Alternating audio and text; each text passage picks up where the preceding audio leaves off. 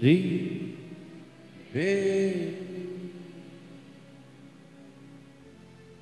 Oh, libertar.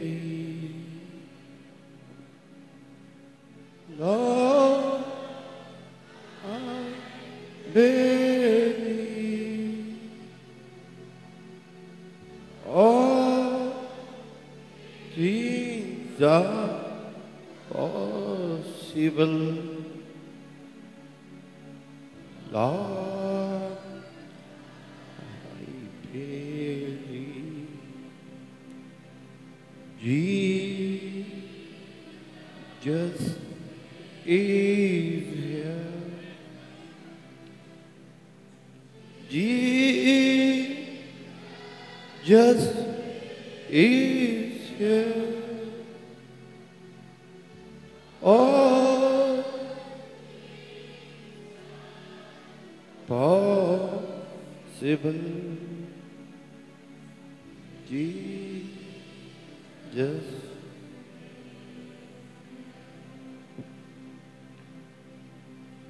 प्रभु यीशु मसीह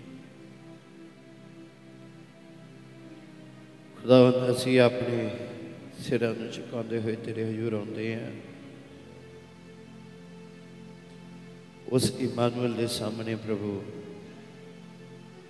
ਜਿੱਥੋਂ ਲਹੂ ਦਾ ਇੱਕ ਚਸ਼ਮਾ ਵਗਦਾ ਹੈ ਔਰ ਪਾਪੀ ਉਸ ਜਗ੍ਹਾ ਤੇ ਆਉਂਦੇ ਅਤੇ ਸ਼ੁੱਧ ਹੋ ਜਾਂਦੇ ਉਹ ਪ੍ਰਭੂ ਯਿਸੂ ਮਸੀਹ ਤੇਰਾ ਬਹੁਤ ਧੰਨਵਾਦ ਇਸ ਚਰਚ ਲਈ,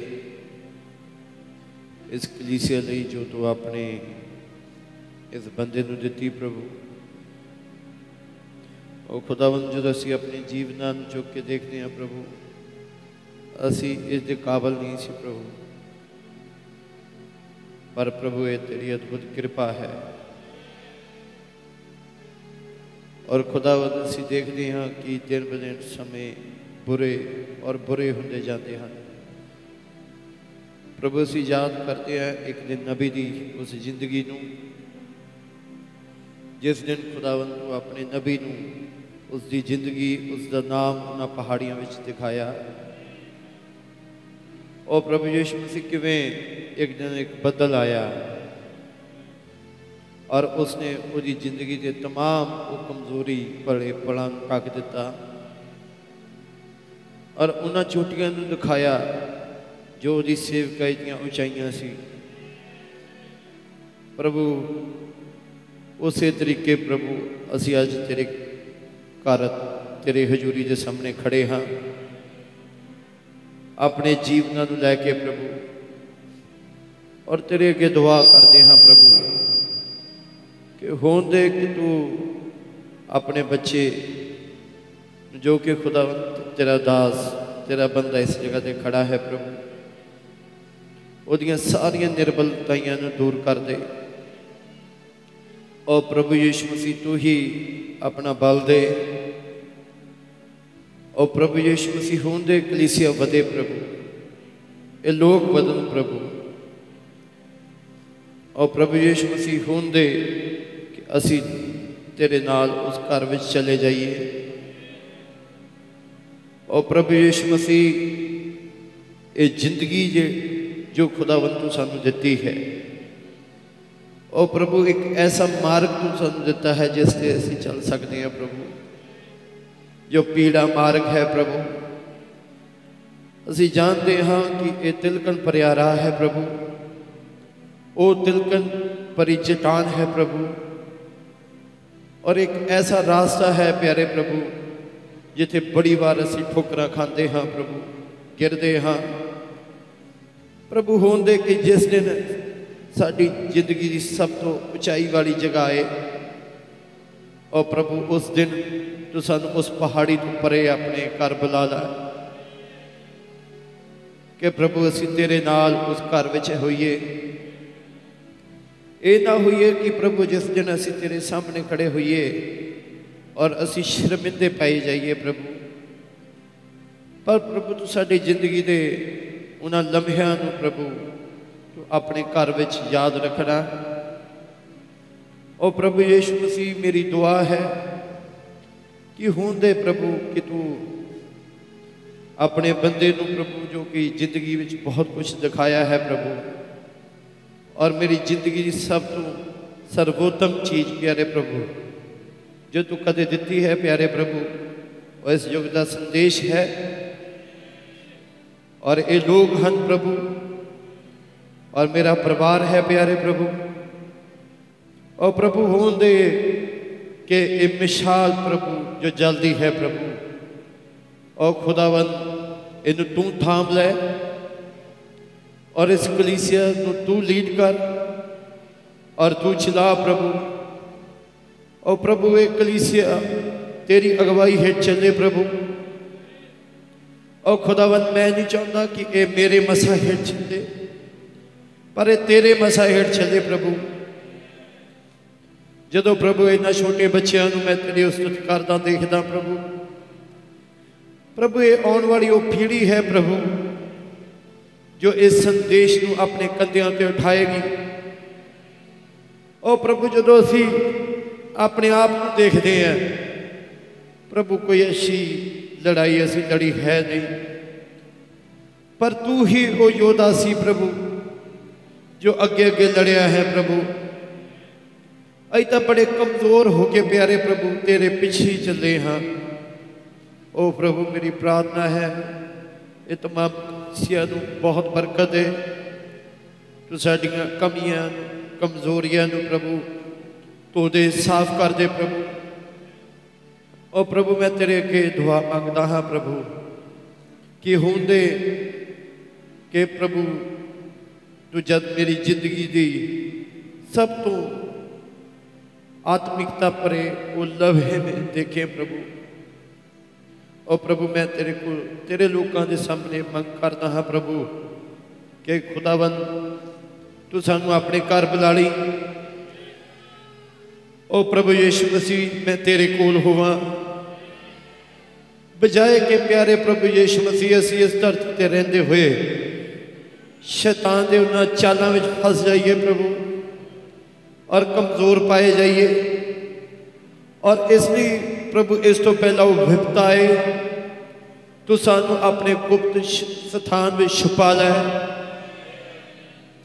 ਤੂੰ ਸਾਨੂੰ ਲੁਕੋਲਾ ਪ੍ਰਭੂ ਉਹ ਪ੍ਰਭੂ ਤੂੰ ਰਹਿਮ ਕਰ ਦੇ ਤੂੰ ਪ੍ਰਭੂ ਮੇਰੇ ਭੈਣ ਭਰਾਵਾਂ ਨੂੰ ਬੜੀ ਬਰਕਤ ਦੇ ਉਹ ਪ੍ਰਭੂ ਜਦੋਂ ਮੈਂ ਇਸ ਜਗ੍ਹਾ ਤੇ ਆਇਆ ਹਾਂ ਪ੍ਰਭੂ ਉਹ ਪ੍ਰਭੂ ਮੈਂ ਇਸ ਜਗ੍ਹਾ ਤੇ ਆਪਣੇ ਆਪ ਨੂੰ ਕਾਬਲ ਨਹੀਂ ਫੀਲ ਕਰਦਾ ਕਿ ਮੈਂ ਖੜਾ ਹੋਵਾਂ ਪਰ ਇਹ ਤੇਰਾ ਪਿਆਰ ਹੈ ਪ੍ਰਭੂ ਜੋ ਫਿਰ ਵੀ ਖੁਦਾਵੰਦ ਸਾਨੂੰ ਤੇਰੇ ਕੋਲ ਬੁਲਾ ਲੈਂਦਾ ਹੈ ਪ੍ਰਭੂ ਉਹ ਪ੍ਰਭੂ ਯਿਸੂ ਮਸੀਹ ਮੇਰੀ ਪ੍ਰਾਰਥਨਾ ਹੈ ਤੂੰ ਇਸ ਕਲੀਸਿਆ ਨੂੰ ਬਰਕਤ ਦੇ, ਇਹਨਾਂ ਭੈਣ ਭਰਾਵਾਂ ਨੂੰ ਬਰਕਤ ਦੇ। ਔਰ ਪ੍ਰਭੂ, ਮੇਰੀ ਦਿਲੀ ਪ੍ਰਾਰਥਨਾ ਹੈ, ਇਹ ਕਲੀਸਿਆ ਵਧੇ ਪ੍ਰਭੂ। ਔਰ ਪ੍ਰਭੂ ਯੀਸ਼ੂ ਮਸੀਹ ਹੋਣ ਦੇ, ਤੂੰ ਸਾਨੂੰ ਮੁਕਤੀ ਦਿਖਾ। ਔਰ ਪ੍ਰਭੂ ਯੀਸ਼ੂ ਮਸੀਹ, ਇੱਕ ਦਿਨ ਅਸੀਂ ਸ਼ਮੌਨ ਦੇ ਬਾਰੇ ਜਾਣਦੇ ਹਾਂ। ਪ੍ਰਭੂ ਸ਼ਮੌਨ ਤੇ ਹੱਦਾਂ ਧਰਤੀ ਤੇ ਪਾਏ ਜਾਂਦੇ ਸੀ। ਔਰ ਤੂੰ ਇੱਕ ਦਿਨ ਉਹਨੂੰ ਕਿਹਾ, ਜਦ ਤੱਕ ਤੂੰ ਮੇਰੀ ਮੁਕਤੀ ਨਾ ਦੇਖ ਲੈ, ਤੂੰ ਮਰੇਗਾ ਨਹੀਂ। ਉਹ ਪ੍ਰਭੂ, ਤੂੰ ਸਾਨੂੰ ਆਪਣੀ ਉਹ ਮੁਕਤੀ ਨੂੰ ਦਿਖਾ। ਔਰ ਜਦੋਂ ਪ੍ਰਭੂ ਅਸੀਂ ਉਸ ਚੀਜ਼ ਨੂੰ ਦੇਖੀਏ, ਤੇ ਅਸੀਂ ਕਹਿ ਸਕੀਏ, ਪ੍ਰਭੂ ਆਪਣੇ ਦਾਸ ਨੂੰ ਵਿਦਾ ਕਰ। ਉਹ ਪ੍ਰਭੂ ਹੋਣ ਦੇ, ਤੂੰ ਬੜੀ ਬਰਕਤ ਦੇ। ਇਸ ਕਲੀਸਿਆ ਨੂੰ ਪ੍ਰਭੂ, ਆਪਣੇ ਬੱਚਿਆਂ ਨੂੰ ਪ੍ਰਭੂ, ਮੈਂ ਫਿਰ ਤੂੰ ਤੇਰੇ ਅੱਗੇ ਪ੍ਰਭੂ ਆਪਣੀਆਂ ਸਾਰੀਆਂ ਕਮੀਆਂ ਨੂੰ ਮੰਨਦਾ, ਕਮਜ਼ੋਰੀਆਂ ਨੂੰ ਮੰਨਦਾ, ਉਹ ਪ੍ਰਭੂ ਮੇਰੀ ਪ੍ਰਾਰਥਨਾ ਹੈ, ਤੂੰ ਹੀ ਆਪਣੇ ਬੱਚਿਆਂ ਨੂੰ ਬਹੁਤ ਸਾਰੀ ਬਰਕਤ ਤੇ ਆਸ਼ੀਸ਼ ਦੇ, ਤਾਂ ਕਿ ਤੇਰਾ ਨਾਮ ਪ੍ਰਭੂ ਸਾਡੀਆਂ ਜ਼ਿੰਦਗੀਆਂ ਤੋਂ ਮਹਿਮਾ ਪਾਏ ਪ੍ਰਭੂ। ਤੂੰ ਆਪਣੇ ਬੱਚਿਆਂ ਨੂੰ ਬਹੁਤ ਸਾਰੀ ਬਰਕਤ ਤੇ ਆਸ਼ੀਸ਼ ਦੇ। ਮਦਦ, ਸਹਾਇਤਾ ਕਰ। ਯੀਸ਼ੂ ਮਸੀਹ ਨਾਲ ਸ਼ੁਕਰਾਨਾ ਮੰਗਦੇ ਹਾਂ। ਆਮੇਨ ਪ੍ਰਭੂ, ਤੁਹਾਨੂੰ ਸਭਨਾਂ ਨੂੰ ਬਹੁਤ ਬਰਕਤ ਦੇ ਇਸ ਤੋਂ ਪਹਿਲਾਂ ਅਸੀਂ ਖੁਦਾ ਦੇ ਵਚਨ ਚੋਂ ਜੀ ਕੱਢੀਏ। ਮੈਂ ਸੋਚਦਾ ਕਿ ਭਾਈ ਮੀਟਿੰਗ ਤੋਂ ਬਾਅਦ ਮੇਰੇ ਨਾਲ ਗੱਲ ਕਰ ਸਕਦੇ ਆ। ਜਨਰੇਟਰ ਦੇ ਮਾਮਲੇ 'ਚ ਅਸੀਂ ਕੋਈ ਗੱਲਬਾਤ ਕਰਾਂਗੇ। ਯੁ- ਯਹੋਨਾ ਦੇ ਪ੍ਰਕਾ- ਪ੍ਰਕਾਸ਼ ਦੀ ਪੋਥੀ, ਉਹਦਾ ਪਹਿਲਾ ਅਧਿਆਏ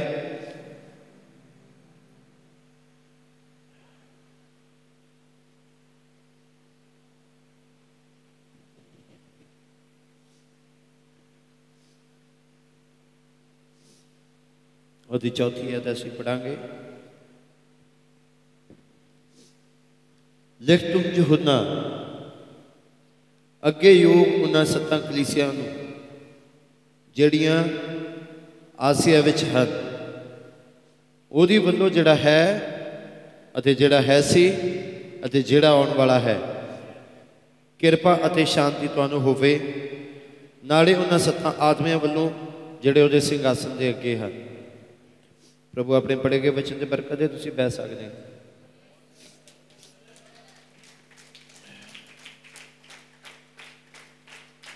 ਪ੍ਰਭੂ, ਬਹੁਤ ਬਰਕਤ ਹੈ। ਮੈਨੂੰ ਵਿਸ਼ਵਾਸ ਹੈ, ਤੁਸੀਂ ਪ੍ਰਭੂ ਦੇ ਵਿੱਚ ਸਾਰੇ ਖੁਸ਼ ਹੋਵੋਗੇ ਔਰ ਆਨੰਦਿਤ ਹੋਵੋਗੇ। ਮੈਂ ਅੱਜ ਕੁਝ ਜ਼ਿਆਦਾ ਦੇਰ ਤੁਹਾਡੇ ਨਾਲ ਗੱਲ ਨਹੀਂ ਕਰਨੀ। ਨਬੀ ਦਾ ਸੰਦੇਸ਼ ਹੈ, ਮੈਂ ਉਹੀ ਪੜਨਾ ਹੈ।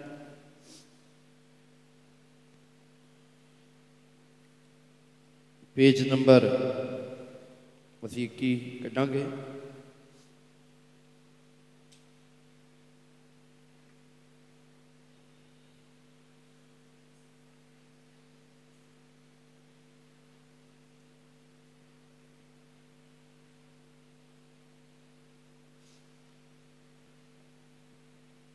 ਉਹਦਾ ਦੂਜਾ ਪੈਰਾ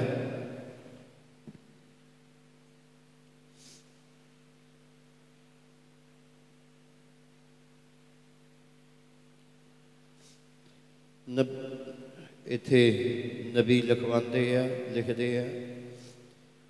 ਉਸ ਸਮੇਂ ਤੋਂ ਲੈ ਕੇ ਹੁਣ ਤੱਕ ਲੋਕ ਇਸ ਗੱਲ ਨੂੰ ਨਹੀਂ ਪਛਾਣਦੇ ਇੱਕ ਹੀ ਖੁਦਾ ਹੈ, ਜਿਹਦੇ ਤਿੰਨ ਖਿਤਾਬ ਹਨ ਜਾਂ ਸਪਸ਼ਟੀਕਰਨ। ਵਚਨ ਅਨੁਸਾਰ ਉਹ ਮੰਨਦੇ ਹਨ, ਖੁਦਾ ਸਿਰਫ ਇੱਕੋ ਹੀ ਹੈ। ਪਰ ਇਹ ਕਹਿ ਕੇ ਇੱਕ ਅਨੋਖਾ ਸਿਧਾਂਤ ਬਣਾਉਂਦੇ ਹਨ ਖੁਦਾ ਅੰਗੂਰ ਦੇ ਗੁੱਛੀਆਂ ਵਰਗਾ ਹੈ ਤਿੰਨ ਮਨੁੱਖ ਇੱਕੋ ਜਿਹੀ ਕੁਦਰਤ ਦੇ ਮਾਲਕ। ਪਰ ਇੱਥੇ ਪ੍ਰਕਾਸ਼ ਦੀ ਕਿਤਾਬ ਵਿੱਚ ਬੜੀ ਸਫ਼ਾਈ ਨਾਲ ਦੱਸਿਆ ਹੈ, ਯੀਸ਼ੂ ਜੋ ਹੈ ਜੋ ਹੈ ਸੀ ਅਤੇ ਜੋ ਆਉਣ ਵਾਲਾ ਹੈ ਉਹ ਅਲਫਾ ਅਤੇ ਓਮੇਗਾ ਹੈ। ਜਿਸ ਦਾ ਅਰਥ ਹੈ ਏ ਤੋਂ ਜ਼ੈਡ ਜਾਂ ਉਹ ਸਭ ਕੁਝ ਹੈ ਸਰਵ ਸ਼ਕਤੀਮਾਨ ਉਹ ਵਾਦੀ ਦਾ ਸ਼ੋਸ਼ਣ ਸ਼ਰੌਨ ਦਾ ਗੁਲਾਬ, ਸਵੇਰ ਦਾ ਚਮਕਣ ਵਾਲਾ ਸਿਤਾਰਾ, ਧਰਮ ਦੀ ਸ਼ਾਖਾ, ਪਿਤਾ, ਪੁੱਤਰ ਅਤੇ ਪਵਿੱਤਰ ਆਤਮਾ, ਉਹੀ ਖੁਦਾ ਹੈ। ਸਰਵ ਸ਼ਕਤੀਮਾਨ ਇੱਕੋ ਹੀ ਹੈ। ਪਹਿਲਾ ਤਮੋਥੀਅਸ 3:16 ਵਿੱਚ ਬਾਈਬਲ ਦੱਸਦੀ ਹੈ, ਨਿਸੰਗ ਭਗਤੀ ਦਾ ਭੇਤ ਵੱਡਾ ਹੈ।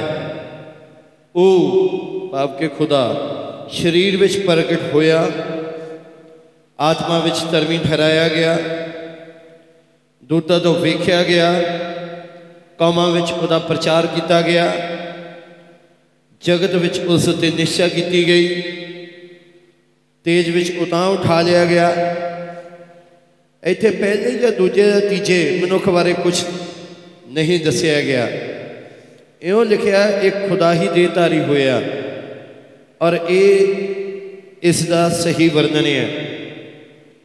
ਖੁਦਾ ਦੇਹ ਵਿੱਚ ਪ੍ਰਗਟ ਹੋਇਆ, ਇਹਦਾ ਭਾਵ ਦੂਸਰਾ ਖੁਦਾ ਨਹੀਂ ਬੰਦਾ ਉਹ ਉਸ ਸਮੇਂ ਵੀ ਪ੍ਰਕਾਸ਼ ਦੀ ਗੱਲ ਸੀ ਅਤੇ ਹੁਣ ਵੀ ਪ੍ਰਕਾਸ਼ ਦੀ ਗੱਲ ਹੈ।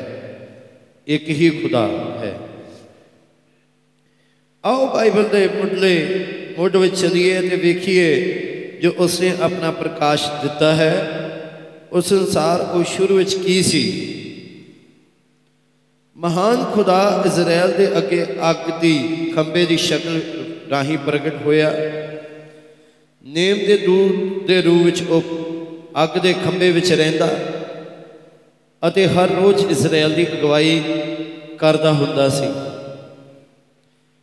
ਹੈਕਲ ਵਿੱਚ ਉਸਨੇ ਆਪਣੇ ਆਉਣ ਲਈ ਬੱਦਲ ਰਾਹੀਂ ਇਸ਼ਤਿਹਾਰ ਦਿੱਤਾ, ਭਾਵ ਕਿ ਐਲਾਨ ਕੀਤਾ। ਫਿਰ ਇੱਕ ਦਿਨ ਉਹ ਕੁਆਰੀ, ਇੱਕ ਕੁਆਰੀ ਦੇ ਬਦਨ ਰਾਹੀਂ ਜੋ ਉਸ ਲਈ ਤਿਆਰ ਕੀਤਾ ਗਈ ਸੀ, ਪ੍ਰਗਟ ਹੋਇਆ, ਜਿਹੜਾ ਖੁਦਾ ਇਜ਼ਰਾਈਲ ਦੇ ਤੰਬੂਆਂ ਤੇ ਛਾਇਆ ਰਹਿੰਦਾ ਸੀ, ਉਹ ਹੁਣ ਦੇ ਧਾਰ ਕੇ ਮਨੁੱਖਾਂ ਵਿੱਚ ਆਇਆ। ਪਰ ਇਹ ਹੀ ਇੱਕ ਖੁਦਾ ਸੀ। ਬਾਈਬਲ ਦੱਸਦੀ ਹੈ ਕਿ ਖੁਦਾ ਮਸੀਹ ਸੀ। ਦੇ ਯੀਸ਼ੂ ਖੁਦਾ ਦੀ ਸਾਰੀ ਭਰਪੂਰੀ ਉਸੇ ਵਿੱਚ ਵਾਸ ਕਰਦੀ ਸੀ। ਇਸ ਨਾਲ ਉਹ ਕੋਈ ਗੱਲ ਸਾਫ਼ ਵਰਣਨ ਨਹੀਂ ਕਰ ਸਕਦੀ। ਇਹ ਪੇਤ ਹੈ। ਹਾਂ, ਇਹ ਸਚਾਈ ਹੈ। ਇਹ ਮਹਾਨ ਸਚਾਈ ਸਾਫ਼ ਨਹੀਂ ਹੋ ਸਕਦੀ। ਫਿਰ ਜੇ ਉਹ ਉਦੋਂ ਤਿੰਨ ਜਣੇ ਨਹੀਂ ਸਨ, ਉਹ ਹੁਣ ਵੀ ਨਹੀਂ ਹੋ ਸਕਦਾ। ਇੱਕ ਇੰਨੀ ਸਰਲਤਾ ਨਾਲ ਹੀ ਖੁਦਾ ਹੈ ਦੇਤਾਰੀ ਹੋਇਆ। ਯੀਸ਼ੂ ਨੇ ਕਿਹਾ, ਮੈਂ ਖੁਦਾ ਪਾਸੋਂ ਆਇਆ ਹਾਂ ਅਤੇ ਉਹਦੇ ਪਾਸ ਜਾਂਦਾ ਹਾਂ। ਯਹੂਨਾ 16 ਅਧਿਆਏ ਉਹਦੀ 27 ਤੇ 28 ਐਤ ਇਹ ਸਭ ਇਸੇ ਤਰ੍ਹਾਂ ਹੋਇਆ ਉਹ ਆਪਣੀ ਮੌਤ ਤੇ ਦਫਨ ਜੀ ਉਠਣ ਅਤੇ ਉੱਪਰ ਉਠਾਏ ਜਾਣ ਰਾਹੀਂ ਇਸ ਧਰਤੀ ਤੋਂ ਚਲਾ ਗਿਆ ਫਿਰ ਪੌਲਸ ਨੂੰ ਦਿਮਸ਼ਕ ਦੇ ਰਾਹ ਉੱਤੇ ਮਿਲਿਆ ਅਤੇ ਕਿਹਾ हे ਸ਼ਾਉਲ हे ਸ਼ਾਉਲ ਤੂੰ ਮੈਨੂੰ ਕਿਉਂ ਸਤਾਉਂਦਾ ਹੈ ਪੌਲਸ ਨੇ ਕਿਹਾ हे ਪ੍ਰਭੂ ਤੂੰ ਕੌਣ ਹੈ ਉਸਨੇ ਕਿਹਾ ਮੈਂ ਯੀਸ਼ੂ ਹਾਂ ਅਤੇ ਉਹ ਅੱਗ ਦਾ ਖੰਭਾ ਸੀ ਅੰਨਿਆ ਕਰਨ ਵਾਲੀ ਰੋਸ਼ਨੀ। ਠੀਕ ਜਿਵੇਂ ਉਹਨੇ ਪਹਿਲਾਂ ਕਿਹਾ ਸੀ। ਉਸੇ ਢੰਗ ਰਾਹੀਂ ਉਹ ਵਾਪਸ ਗਿਆ।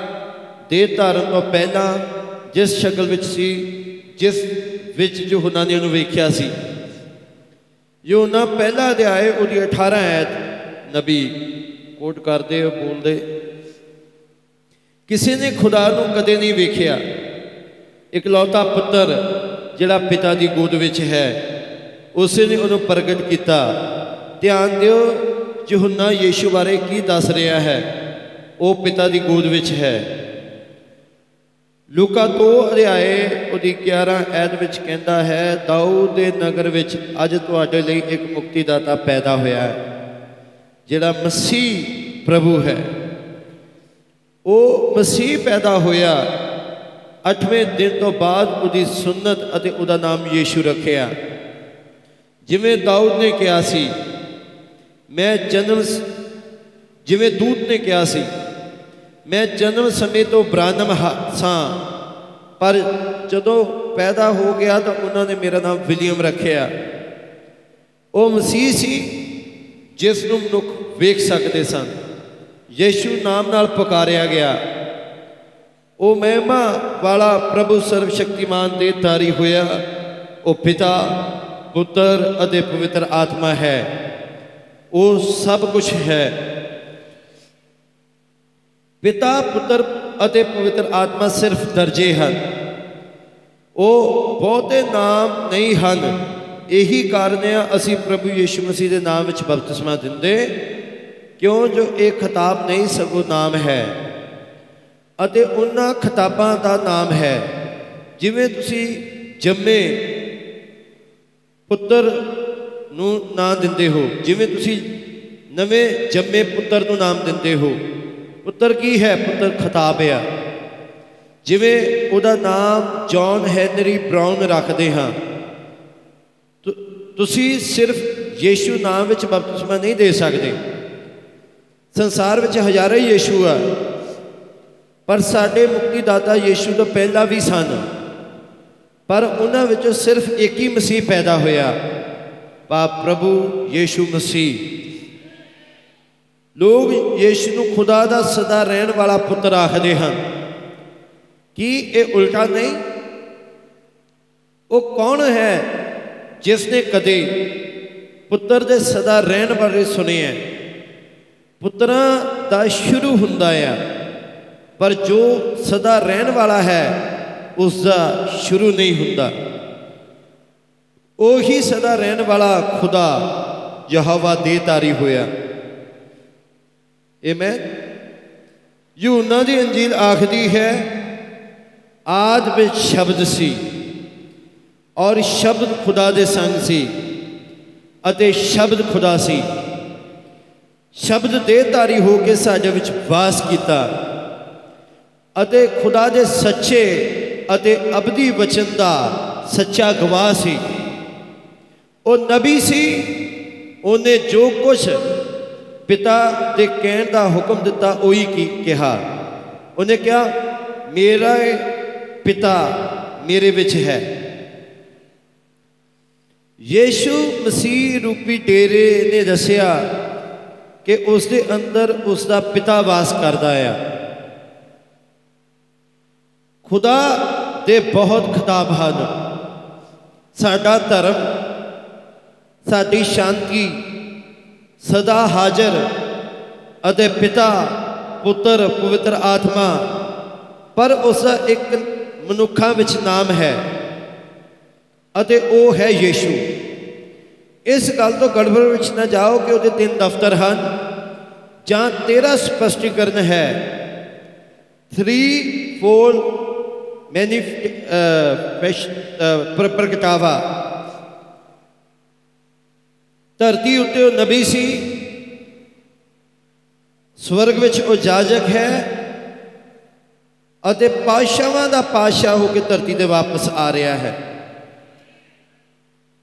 ਉਹ ਜੋ ਸੀ ਭਾਵ ਯੀਸ਼ੂ ਇੱਕ ਨਬੀ ਸੀ ਜੋ ਹੈ ਉਹੀ ਪ੍ਰਧਾਨ ਜਾਜਕ ਜੋ ਸਿਫਾਰਿਸ਼ ਕਰ ਰਿਹਾ ਹੈ ਅਤੇ ਸਾਡੀਆਂ ਕਮਜ਼ੋਰੀਆਂ ਤੋਂ ਜਾਣੂ ਹੈ ਉਹ ਆਉਣ ਵਾਲਾ ਪਾਤਸ਼ਾਹ ਹੈ ਉਹ ਧਰਤੀ ਉੱਤੇ ਸ਼ਬਦ ਸੀ ਭਾਵ ਕਿ ਨਬੀ ਸੀ ਜਿਹਦੇ ਬਾਰੇ موسی ਨੇ ਕਿਹਾ ਪ੍ਰਭੂ ਤੁਹਾਡਾ ਖੁਦਾ ਮੇਰੇ ਵਰਗਾ ਇੱਕ ਨਬੀ ਖੜਾ ਕਰੇਗਾ ਅਤੇ ਜਿਹੜਾ ਇਸ ਨਬੀ ਦੀ ਨਾ ਸੁਣੇ ਉਹ ਲੁਕਿਆ ਜਾਏਗਾ ਯੀਸ਼ੂ ਬਾਰੇ ਇਸ ਸਚਾਈ ਤੇ ਧਿਆਨ ਦਿਓ ਧਰਤੀ ਉੱਤੇ ਉਹ ਲੇਲਾ ਨਬੀ, ਲੇਲਾ ਅਤੇ ਪੁੱਤਰ ਸੀ। ਇਸ ਤਰ੍ਹਾਂ ਉਹ ਤਿੰਨ ਜਣੇ ਨਹੀਂ ਬਣਦਾ, ਪਰ ਇੱਕ ਮਨੁੱਖ ਯੀਸ਼ੂ ਦੇ ਤਿੰਨ ਦਫ਼ਤਰਾਂ ਜਾਂ ਸਪਸ਼ਟੀਕਰਨ ਹਨ।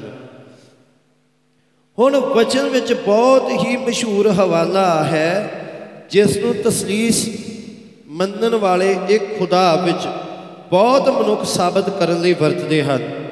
ਉਹ ਹੈ ਪ੍ਰਕਾਸ਼ ਦੀ ਪੋਥੀ ਪੰਜ ਅਧਿਆਏ ਔਰ ਉਹਦੀ 6 ਅਤੇ 8 ਐਤ 6 ਤੋਂ 8 ਮੈਂ ਸਿੰਘਾਸਨ ਅਤੇ ਚੌਂ ਜੰਤੂਆਂ ਵਿਚਾਲੇ ਇੱਕ ਲੀਲੇ ਨੂੰ ਜੋ ਮਾਨੋ ਕੋਇਆ ਗਿਆ ਸੀ, ਖਲੋਤੇ ਵੇਖਿਆ, ਜਿਹਦੇ ਸੱਤ ਸਿੰਘ ਅਤੇ ਸੱਤ ਅੱਖਾਂ ਸਨ।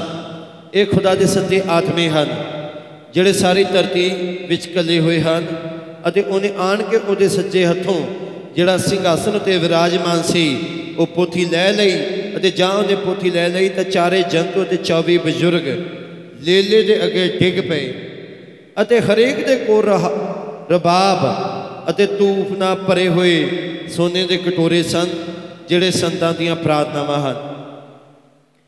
ਅਸਲ ਵਿੱਚ ਜੇਕਰ ਇਹਨਾਂ ਐਤਾਂ ਨੂੰ ਵੱਖਰਾ ਕੀਤਾ ਜਾਏ, ਤਾਂ ਇਸ ਤਰ੍ਹਾਂ ਲੱਗਦਾ ਜਿਵੇਂ ਉਹਨਾਂ ਦਾ ਨਿਸ਼ਾਨਾ ਸਾਬਤ ਕਰਦੀ ਹੈ। ਧਿਆਨ ਦਿਓ, ਮੈਂ ਕਿਹਾ ਵੱਖੋ ਵੱਖੋ ਐਤਾਂ ਪ੍ਰਕਾਸ਼ ਦੀ ਪੁੱਥੀ 2 ਦੀ 4 ਅਧਿਆਏ, ਉਹਦੀ 2 ਤੇ 3 ਅਤੇ 9 ਤੋਂ 11 ਨੂੰ ਪੜੋ ਉਵੇਂ ਮੈਂ ਆਤਮਾ ਵਿੱਚ ਆਇਆ ਤਾਂ ਕੀ ਵੇਖਣਾ ਹਾਂ? ਭਾਈ ਸਵਰਗ ਵਿੱਚ ਇੱਕ ਸਿੰਘਾਸਨ ਧਰਿਆ ਹੈ ਅਤੇ ਉਸ ਸਿੰਘਾਸਨ ਉੱਤੇ ਕੋਈ ਵਿਰਾਜਮਾਨ ਹੈ। ਔਰ ਜਿਹੜਾ ਵਿਰਾਜਮਾਨ ਹੈ ਵੇਖਣ ਨੂੰ ਪੁਖਰਾਜ ਅਤੇ ਅਕੀਕ ਪੱਥਰ ਵਰਗਾ ਹੈ। ਸਿੰਘਾਸਨ ਦੇ ਦੁਆਲੇ ਇੱਕ ਮੇਘ ਨੁਖ ਹੈ ਜੋ ਵੇਖਣ ਨੂੰ ਪੰਨੇ ਦੀ ਨਿਆਈ ਜਾਂ ਜੰਤੂ ਉਹਦੀ, ਜਿਹੜਾ ਸਿੰਘਾਸਨ ਉਤੇ ਵਿਰਾਜਮਾਨ ਹੈ ਅਤੇ ਜਿਹੜਾ ਜੁਗ ਜੁਗ ਜਿਉਂਦਾ ਹੈ, ਵਡਿਆਈ ਮਾਨ ਅਤੇ ਧੰਨਵਾਦ ਕਰਨਗੇ, ਤਾਂ 24 ਬਜ਼ੁਰਗ ਉਹਦੇ ਅੱਗੇ ਜਿਹੜਾ ਸਿੰਘਾਸਨ ਉੱਤੇ ਵਿਰਾਜਮਾਨ ਹੈ, ਡਿੱਗ ਪੈਣਗੇ ਅਤੇ ਉਹਨੂੰ ਜਿਹੜਾ ਜੁਗ ਜੁਗ ਜਿਉਂਦਾ ਹੈ, ਮੱਥਾ ਟੇਕਣਗੇ ਅਤੇ ਇਹ ਆਖਦੇ ਆਪਣੇ ਮੁਕਟ ਸਿੰਘਾਸਨ ਦੇ ਅੱਗੇ ਸੁੱਟਣਗੇ हे ਸਾਡੇ ਪ੍ਰਭੂ ਅਤੇ ਸਾਡੇ ਖੁਦਾ, ਤੂੰ ਮਹਿਮਾ, ਮਾਨ ਅਤੇ ਸਮਰਥਾ ਲੈਣ ਦੇ ਯੋਗ ਹੈ। ਤੈਂ ਜੋ ਸਾਰੀਆਂ ਚੀਜ਼ਾਂ ਰਚ- ਵਸਤਾਂ ਰਚੀਆਂ ਅਤੇ ਉਹ ਤੇਰੀ ਹੀ ਇੱਛਾ ਤੋਂ ਹੋਈਆਂ ਅਤੇ ਰਚੀਆਂ ਗਈਆਂ। ਦੂਜੀ ਐਤ ਤੇ ਪੂਰਾ ਧਿਆਨ ਦਿਓ। ਇੱਕ, ਦੋ ਜਾਂ ਤਿੰਨ ਨਹੀਂ, ਪਰ ਇੱਕ ਤਖਤ ਉੱਤੇ ਬੈਠਾ ਹੈ। ਤੀਸਰੀ ਐਤ ਵਿੱਚ ਉਹ ਬਹੁਤ ਨਹੀਂ, ਜਿਹੜਾ ਵੇਖਣ ਨੂੰ ਬੰਦੇ ਨਹੀਂ ਆਈ ਹੈ। ਨੌ ਐਤ ਕਹਿੰਦੀ ਹੈ ਕਿ ਜੰਤੂ ਉਸ ਬਹੁਤ ਨੂੰ ਨਹੀਂ ਮਹਿਮਾ ਦੇਣਗੇ। 10 ਐਤ ਵਿੱਚ ਉਹ ਬਜ਼ੁਰਗ ਉਹਦੇ ਜਾਦਿਆਂ ਨੂੰ ਨਹੀਂ ਮੱਥਾ ਟੇਕਣਗੇ। 11 ਐਤ ਕਹਿੰਦੀ ਹੈ, ਉਹ ਪੁਕਾਰ ਕੇ ਕਹਿਣ ਲੱਗੇ हे ਪ੍ਰਭੂ, ਨਾ ਕਿ ਪ੍ਰਭੂ ਤੂੰ ਹੀ ਇਸ ਯੋਗ ਹੈ। 11 ਐਤ ਵਿੱਚ ਵੀ ਇਹੀ ਹੈ। ਇਹ ਵੀ ਹੈ।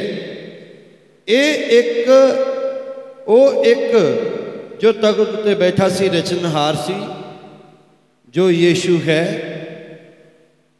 ਯਹੋਨਾ ਪਹਿਲਾ ਅਧਿਆਏ, ਉਹਦੀ ਤਿੰਨ ਐਤ, ਜੋ ਕਿ ਯਹਵਾ ਖੁਦਾ ਆਤਮਾ, ਪੁਰਾਣੇ ਨੇ ਵਿੱਚ ਸੀ, ਉਤਪਤੀ ਪਹਿਲੇ ਦੀ ਪਹਿਲੀ। ਆਓ ਅਸੀਂ ਇੱਥੇ ਰੁਕੀਏ ਅਤੇ ਪ੍ਰਕਾਸ਼ ਦੀ ਪੋਥੀ 3 21 ਪੜੋ ਜਿਹੜਾ ਜਿੱਤਣ ਵਾਲਾ ਹੈ, ਉਹਨੂੰ ਮੈਂ ਸਿੰਘਾਸਨ ਉੱਤੇ ਆਪਣੇ ਨਾਲ ਬਿਠਾਵਾਂਗਾ, ਜਿਸ ਪ੍ਰਕਾਰ ਮੈਂ ਵੀ ਜਿੱਤਿਆ ਅਤੇ ਆਪਣੇ ਪਿਤਾ ਦੇ ਨਾਲ ਉਹਦੇ ਸਿੰਘਾਸਨ ਉੱਤੇ ਬੈਠਾ। ਅਬਰਾਨੀਆਂ 12 ਉਹਦੀ 2 ਵੀ ਪੜੋ ਯੀਸ਼ੂ ਦੀ ਵੱਲ ਤੱਕਦੇ ਰਹੀਏ। ਜਿਹੜਾ ਨਿਸ਼ਚਾ ਦਾ ਕਰਤਾ ਅਤੇ ਸਿੱਧ ਕਰਨ ਵਾਲਾ ਹੈ। ਉਸਨੇ ਉਸ ਆਨੰਦ ਲਈ ਜੋ ਉਹਦੇ ਅੱਗੇ ਧਰਿਆ ਹੋਇਆ, ਲਾਜ ਨੂੰ ਤੁਸੀਂ ਜਾਣ ਕੇ ਸਲੀਬ ਦਾ ਦੁੱਖ ਚੱਲਿਆ ਅਤੇ ਖੁਦਾ ਦੇ ਸਿੰਘਾਸਨ ਦੇ ਸੱਜੇ ਪਾਸੇ ਵਿਰਾਜਮਾਨ ਹੋਇਆ। ਧਿਆਨ ਕਰੋ, ਯੀਸ਼ੂ ਦੇ ਆਪਣੇ ਕਹਿਣ ਅਨੁਸਾਰ ਜਿਹਨੇ ਪ੍ਰਕਾਸ਼ ਦੀ ਪੋਥੀ ਲਿਖਵਾਇਆ, ਉਹ ਪਿਤਾ ਦੇ ਨਾਲ ਤਖਤ ਉੱਤੇ ਬੈਠਾ ਹੈ। ਪੌਲਸ ਅੰਦਰ ਜੋ ਆਤਮਾ ਸੀ, ਉਹ ਮਸੀਹ ਦਾ ਸੀ। ਉਹ ਭਵਿੱਖਬਾਣੀ ਦੀ ਰੂਹ ਸੀ, ਜਿਸ ਰਾਹੀਂ ਵਚਨ ਆਉਂਦਾ ਸੀ। ਉਹ ਤਖਤ, ਉਹ ਕਹਿੰਦਾ ਹੈ ਕਿ ਉਹ ਬਾਪ ਦੇ ਸੱਜੇ ਪਾਸੇ ਬੈਠਾ ਹੈ।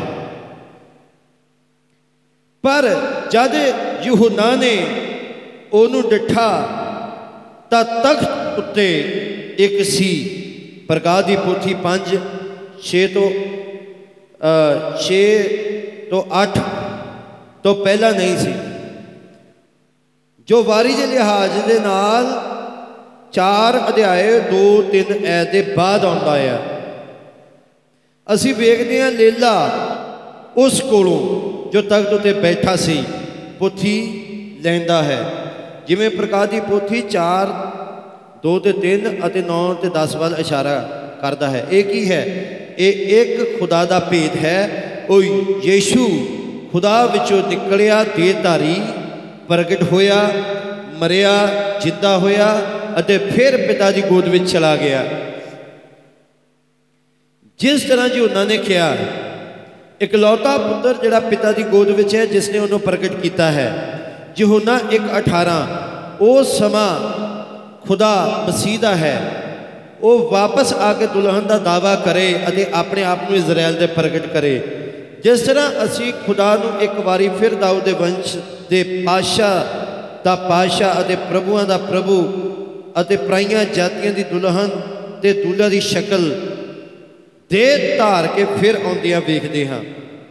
ਇਹ ਦੋ ਖੁਦਾ ਨਹੀਂ ਹੈ, ਪਰ ਇੱਕ ਹੀ ਖੁਦਾ ਹੈ, ਜੋ ਆਪਣੇ ਤਿੰਨ ਮਹਾਨ ਦਫ਼ਤਰਾਂ ਜਾਂ ਖਤਾਬਾਂ ਨੂੰ ਪ੍ਰਗਟ ਕਰ ਰਿਹਾ ਹੈ। ਲੋਕ ਜਾਣਦੇ ਆ, ਉਹ ਇੱਕ ਨਬੀ ਸੀ ਜੋ ਮਸੀਹ ਦੇ ਨਿਸ਼ਾਨ ਨੂੰ ਜਾਣਦੇ ਹਨ, ਸਨ। ਕਿ ਸਿਰਫ ਇੱਕ ਇਹ ਹੀ ਤਰੀਕਾ ਹੈ ਜਿਸ ਰਾਹੀਂ ਉਹ ਪ੍ਰਗਟ ਹੋਵੇਗਾ। ਯੋਨਾ 1:44 ਤੋਂ 51 ਐਤ ਫਿਲਪਸ ਬੈਸਦੇ ਦਾ ਸੀ, ਜੋ ਅੰਦਰਿਆਸ ਅਤੇ ਪਤਰਸ ਦਾ ਨਗਰ ਹੈ। ਫਿਲਪਸ ਨੇ ਨਥਾਨੀਅਲ ਨੂੰ ਲੱਭ ਕੇ ਉਸ ਨੂੰ ਆਖਿਆ, ਜੀ ਦੇ ਵਿਖੇ ਮੂਸਾ ਦੇ ਤਰੀਤ ਵਿੱਚ ਤੇ ਨਬੀਆਂ ਨੇ ਲਿਖਵਾਇਆ, ਸੋ ਅਸਾਂ ਨੂੰ ਲੱਭ ਲਿਆ ਹੈ। ਉਹ ਯੂਸੁਫ ਦਾ ਪੁੱਤਰ ਯੀਸ਼ੂ ਨਾਸਰਤ ਦਾ ਹੈ। ਤਾਂ ਨਥਾਨੀਅਲ ਨੇ ਉਹਨੂੰ ਆਖਿਆ, ਭਲਾ ਨਾਸਰਤ ਵਿੱਚੋਂ ਕੋਈ ਉੱਤਮ ਵਸਤੂ ਨਿਕਲ ਸਕਦੀ ਹੈ? ਫਿਲਪਸ ਨੇ ਉਹਨੂੰ ਆਖਿਆ, ਆ ਤੇ ਵੇਖ। ਯੀਸ਼ੂ ਨੇ ਨਥਾਨੀਅਲ ਨੂੰ ਆਪਣੀ ਵੱਲ ਆਉਂਦਾ ਵੇਖ ਕੇ ਉਹਦੇ ਵਿਖੇ ਆਖਿਆ, ਵੇਖੋ, ਸੱਚਾ ਇਜ਼ਰਾਈਲੀ ਜਿਹਦੇ ਵਿੱਚ ਛਲ ਨਹੀਂ ਹੈ। ਨਥਾਨੀਅਲ ਨੇ ਉਹਨੂੰ ਆਖਿਆ, ਤੁਸੀਂ ਮੈਨੂੰ ਕਦੋਂ ਤੋਂ ਜਾਣਦੇ ਹੋ? ਯੀਸ਼ੂ ਨੇ ਉਹਨੂੰ ਉੱਤਰ ਦਿੱਤਾ, "ਉ- ਉਸ ਤੋਂ ਪਹਿਲਾਂ ਜਦ ਫਿਲਪਸ ਨੇ ਤੈਨੂੰ ਦੱਸਿਆ, ਜਦ ਤੂੰ ਅੰਜੀਰ ਦੇ ਬ੍ਰਿਛ ਹੇਠ ਸੀ, ਮੈਂ ਤੈਨੂੰ ਡਿਠਾ ਨਥਾਨੀਅਲ ਨੇ ਉਹਨੂੰ ਉੱਤਰ ਦਿੱਤਾ, ਸੁਆਮੀ ਜੀ, ਤੂੰ ਖੁਦਾ ਦਾ ਪੁੱਤਰ ਹੈ, ਤੂੰ ਇਜ਼ਰਾਈਲ ਦਾ ਮਹਾਰਾਜਾ ਹੈ। ਯੀਸ਼ੂ ਨੇ ਉੱਤਰ ਦੇ ਕੇ ਆਇਆ, ਤੂੰ ਇਸ ਕਰਕੇ ਨਿਸ਼ਚੈ ਕਰਨਾ ਹੈ, ਜੋ ਮੈਂ ਤੈਨੂੰ ਆ- ਆਖਿਆ ਕਿ ਅੰਜੀਰ ਦੇ ਵ੍ਰਿਸ਼ ਹੇਠ ਮੈਂ ਤੈਨੂੰ ਵੇਖਿਆ, ਤੂੰ ਇਹਨਾਂ ਨਾਲੋਂ ਵੱਡੀਆਂ ਗੱਲਾਂ ਵੇਖੇਗਾ। ਫਿਰ ਉਸ ਆਖਿਆ, ਮੈਂ ਤੈਨੂੰ ਸੱਚ ਆਖਦਾ ਹਾਂ, ਜੋ ਤੁਸੀਂ ਆਕਾਸ਼ ਨੂੰ ਖੁੱਲਾ ਅਤੇ ਖੁਦਾ ਦੇ ਦੂਤਾਂ ਨੂੰ ਮਨੁੱਖ ਦੇ ਪੁੱਤਰ ਉੱਤੇ ਚੜ੍ਹਦੇ ਉਤਰਦੇ ਵੇਖੋਗੇ। ਮਨੁੱਖਾਂ ਦੇ ਦਿਲੀ ਵਿਚਾਰਾਂ ਨੂੰ ਜਾਣਨ ਦੀ ਯੋਗਤਾ ਨੇ ਖੁਦਾ ਦੇ ਚੁਣੇ ਹੋਏ ਮਨੁੱਖ ਤੇ ਪ੍ਰਗਟ ਕੀਤਾ, ਇਹ ਖੁਦਾ ਦਾ ਮਸਾ ਕੀਤਾ ਹੋਇਆ ਵਚਨ ਮਸੀਹ ਹੈ। ਅਬਰਾਨੀਆਂ 4:12 ਕਿਉਂ ਜੋ ਖੁਦਾ ਦਾ ਵਚਨ ਜਿਉਂਦਾ ਅਤੇ ਗੁਣਕਾਰ ਅਤੇ ਹਰੇਕ ਦੋ ਧਾਰੀ ਤਲਵਾਰ ਨਾਲੋਂ ਤਿੱਖਾ ਹੈ ਅਤੇ ਜੀਵ ਅਤੇ ਆਤਮਾ ਤੇ ਬੰਦ-ਬੰਦ ਅਤੇ ਗੁਰਦੇ ਗੁਰਦੇ ਨੂੰ ਅੱਡੋ ਅੱਡੋ ਵਿੰਨ ਸੁੱਟਦਾ ਹੈ ਅਤੇ ਮਨ ਦੀਆਂ ਵਿਚਾਰਾਂ ਅਤੇ ਧਾਰਨਾ ਨੂੰ ਜਾਂਚਦਾ ਹੈ। ਜਦ ਖੂਹ ਤੇ ਇੱਕ ਔਰਤ ਨੇ ਆਪਣੇ ਦਿਲੀ ਵਿਚਾਰਾਂ ਨੂੰ ਪ੍ਰਗਟ ਹੁੰਦੇ ਸੁਣਿਆ ਤਾਂ ਉਹ ਮਸੀਹ ਨੂੰ ਨਬੀ ਮੰਨਿਆ। ਅਤੇ ਆਖਿਆ, ਐਸੀ ਮਹਾਨ ਯੋਗਤਾ ਰਾਹੀਂ ਹੀ ਉਹ ਨਬੀ ਮੰਨਿਆ ਜਾਏਗਾ। ਯੋਹੰਨਾ 4 ਉਹਦੀ 7 ਤੋਂ 26 ਤਦ ਸਾਮਰੀ ਤਿਨੀ ਇੱਕ ਪਾਣੀ ਭਰਨੇ ਆਈ। ਯੀਸ਼ੂ ਨੇ ਉਹਨੂੰ ਆਖਿਆ, ਮੈਨੂੰ ਜਲ ਪਿਲਾ। ਕਿਉਂ ਜੋ ਉਸ ਦੇ ਚੇਲੇ ਖਾਣ ਲਈ ਕੁਝ ਮੁੱਲ ਲਿਆਉਣ ਲਈ ਨਗਰ ਵਿੱਚ ਗਏ ਹੋਏ ਸਨ? ਤਾਂ ਉਸ ਸਾਮਰੀ ਤੀਵੀ ਨੇ ਉਹਨੂੰ ਆਖਿਆ, ਭਲਾ ਤੂੰ ਯਹੂਦੀ ਹੋ ਕੇ ਮੇਰੇ ਕੋਲੋਂ ਜੋ ਸਾਮਰੀ ਤੀਵੀ ਹੈ, ਪੀਣ ਨੂੰ ਕਿਵੇਂ ਮੰਗਦਾ ਹੈ? ਕਿਉਂ ਜੋ ਯਹੂਦੀ ਸਾਮਰੀਆਂ ਨਾਲ ਨਹੀਂ ਵਰਤਦੇ ਸਨ, ਯੀਸ਼ੂ ਨੇ ਉਹਨੂੰ ਉੱਤਰ ਦਿੱਤਾ, ਜੇ ਤੂੰ ਖੁਦਾ ਦੀ ਬਖਸ਼ੀਸ਼ ਨੂੰ ਜਾਣਦੀ ਕਿ ਇਹ, ਕਿ ਉਹ ਕੌਣ ਹੈ ਜੋ ਤੈਨੂੰ ਆਖਦਾ ਹੈ, ਭਾਈ ਮੈਨੂੰ ਜਲ ਪਿਲਾ। ਤਾਂ ਤੂੰ ਮੇਰੇ ਕੋਲੋਂ ਮੰਗਦੀ ਮੈਂ ਤੈਨੂੰ ਅੰਮ੍ਰਿਤ ਜਲ ਦਿੰਦਾ।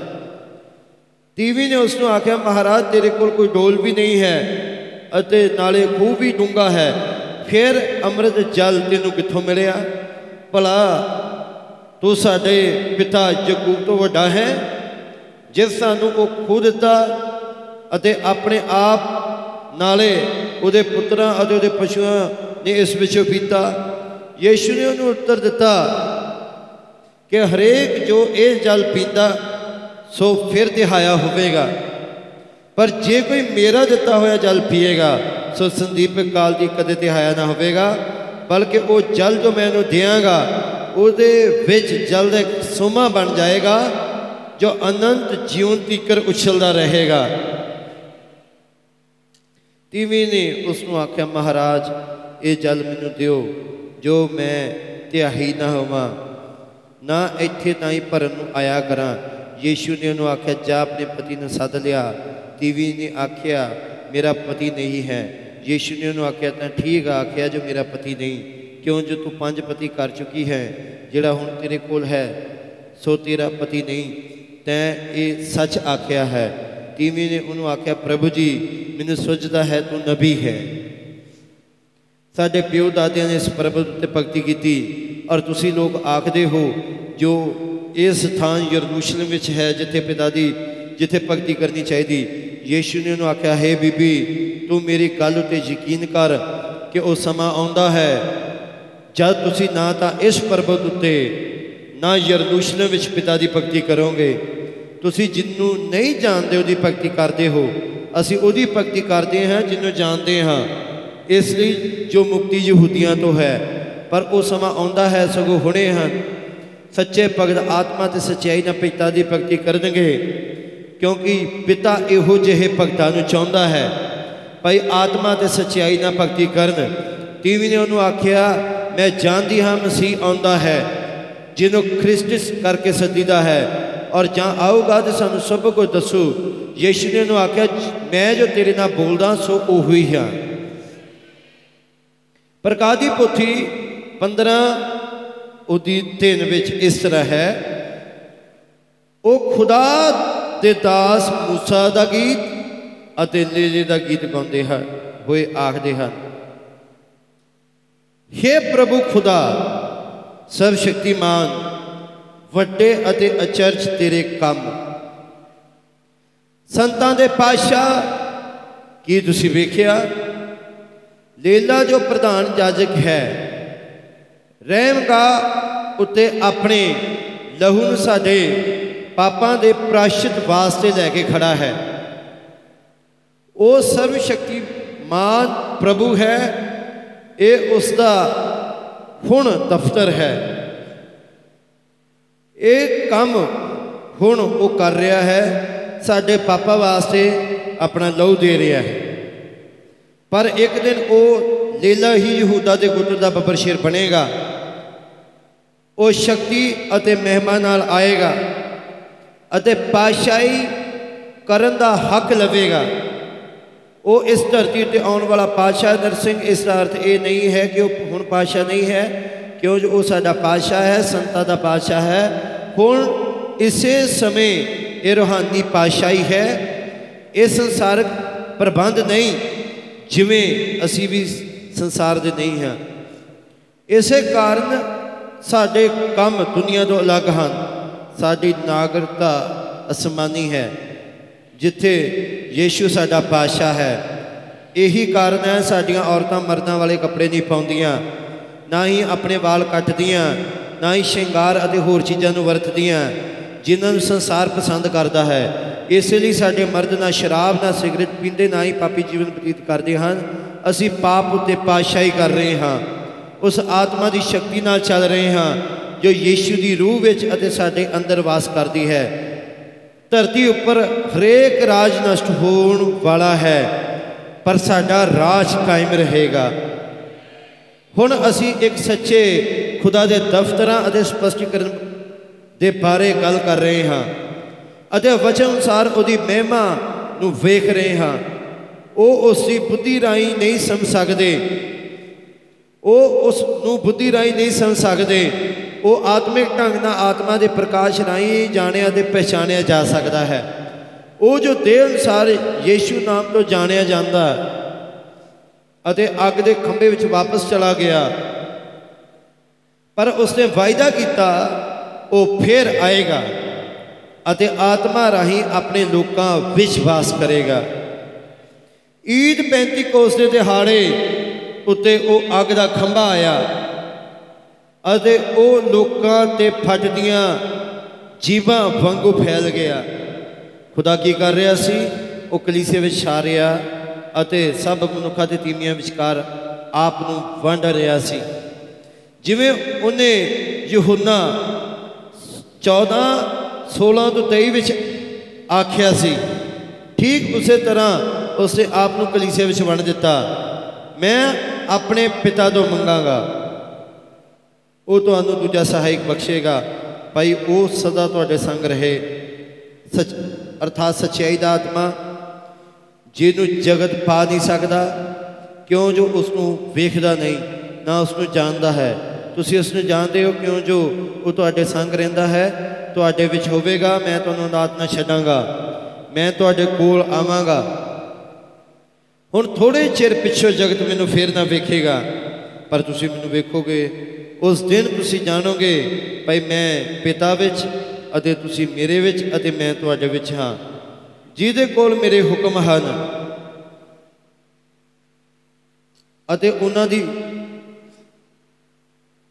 ਹੁਕਮ ਹਨ ਅਤੇ ਉਹਨਾਂ ਦੀ ਪਾਲਣਾ ਕਰਦਾ ਸੋਈ ਹੈ ਜੋ ਮੈਨੂੰ ਪਿਆਰਾ ਹੋਵੇਗਾ, ਔਰ ਮੈਂ ਉਹਦੇ ਨਾਲ ਪਿਆਰ ਕਰਾਂਗਾ। ਆਪਣਾ ਤਾਂ ਹੀ ਉਸ ਉੱਤੇ ਪ੍ਰਗਟ ਕਰੇਗਾ ਯਹੂਦਾ, ਜੋ ਕਿ ਇਸ ਕਰੋਤੀ ਨਹੀਂ ਸੀ, ਉਹਨੇ ਆਖਿਆ, ਪ੍ਰਭੂ ਜੀ, ਕੀ ਹੋਇਆ? ਜੋ ਤੂੰ ਆਪਣੇ ਆਪ ਨੂੰ ਸਾਡੇ ਉੱਤੇ ਪ੍ਰਗਟ ਕਰੇਗਾ, ਜਗਤ ਉੱਤੇ ਨਹੀਂ, ਯੀਸ਼ੂ ਨੇ ਉਹਨੂੰ ਉੱਤਰ ਦਿੱਤਾ, ਜੇ ਕੋਈ ਮੈਨੂੰ ਪਿਆਰ ਕਰਦਾ, ਮੇਰੇ, ਉਹ ਉਹ ਮੇਰੇ ਵਚਨ ਦੀ ਪਾਲਣਾ ਕਰੇਗਾ, ਮੇਰਾ ਪਿਤਾ ਉਸ ਨੂੰ ਪਿਆਰ ਕਰੇਗਾ, ਅਸੀਂ ਉਹਦੇ ਕੋਲ ਆਵਾਂਗੇ, ਉਹਦੇ ਨਾਲ ਵਾਸ ਕਰਾਂਗੇ। ਉਸ ਨੇ ਆਖਿਆ, ਉਹੀ ਪਿਤਾ ਤੋਂ ਮੰਗੇਗਾ। ਭਈ ਉਹ ਦੂਜਾ ਸਹਾਇਕ ਭੇਜੇ। ਅਤੇ ਪਹਿਲੇ ਨੂੰ ਉਹਨਾਂ ਪਹਿਲੇ ਹੀ ਉਹਨਾਂ ਸ਼ਾਗਿਰਦ, ਜੋ ਪਹਿਲੇ ਹੀ ਉਹਨਾਂ ਸ਼ਾਗਿਰਦਾਂ ਦੇ ਨਾਲ ਸੀ, ਪਰ ਉਹਨਾਂ ਦੇ ਅੰਦਰ ਨਾ ਸੀ, ਉਹ ਮਸੀਹ ਸੀ। ਫਿਰ 21 ਐਤ ਵਿੱਚ ਉਸਨੇ ਆਪਣੇ ਅਤੇ ਆਪ- ਆਪਣੇ ਅਤੇ ਪਿਤਾ ਦੇ ਬਾਰੇ ਵਰਣਨ ਕਰਕੇ ਆਖਿਆ ਕਿ ਅਸੀਂ ਉਹਦੇ ਪਾਸ ਆਵਾਂਗੇ। ਇਹ ਗੱਲ ਖੁਦਾ ਦਾ ਆਤਮਾ ਜਿਨੇ ਆਪ ਨੂੰ ਪਿਤਾ ਅਤੇ ਪੁੱਤਰ ਹੋ ਕੇ ਪ੍ਰਗਟ ਕੀਤਾ, ਬਹੁਤ ਲੋਕਾਂ ਵਿੱਚ ਪ੍ਰਗਟ ਹੋਵੇਗਾ। ਇੱਕ ਹੀ ਖੁਦਾ ਜੋ ਰੂਹ ਹੈ, ਆ ਰਿਹਾ ਹੈ।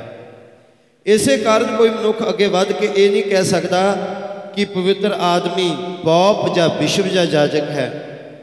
ਪਵਿੱਤਰ ਮਨੁੱਖ ਯੀਸ਼ੂ ਹੈ, ਜੋ ਸਾਡੇ ਅੰਦਰ ਪਵਿੱਤਰ ਆਤਮਾ ਹੈ।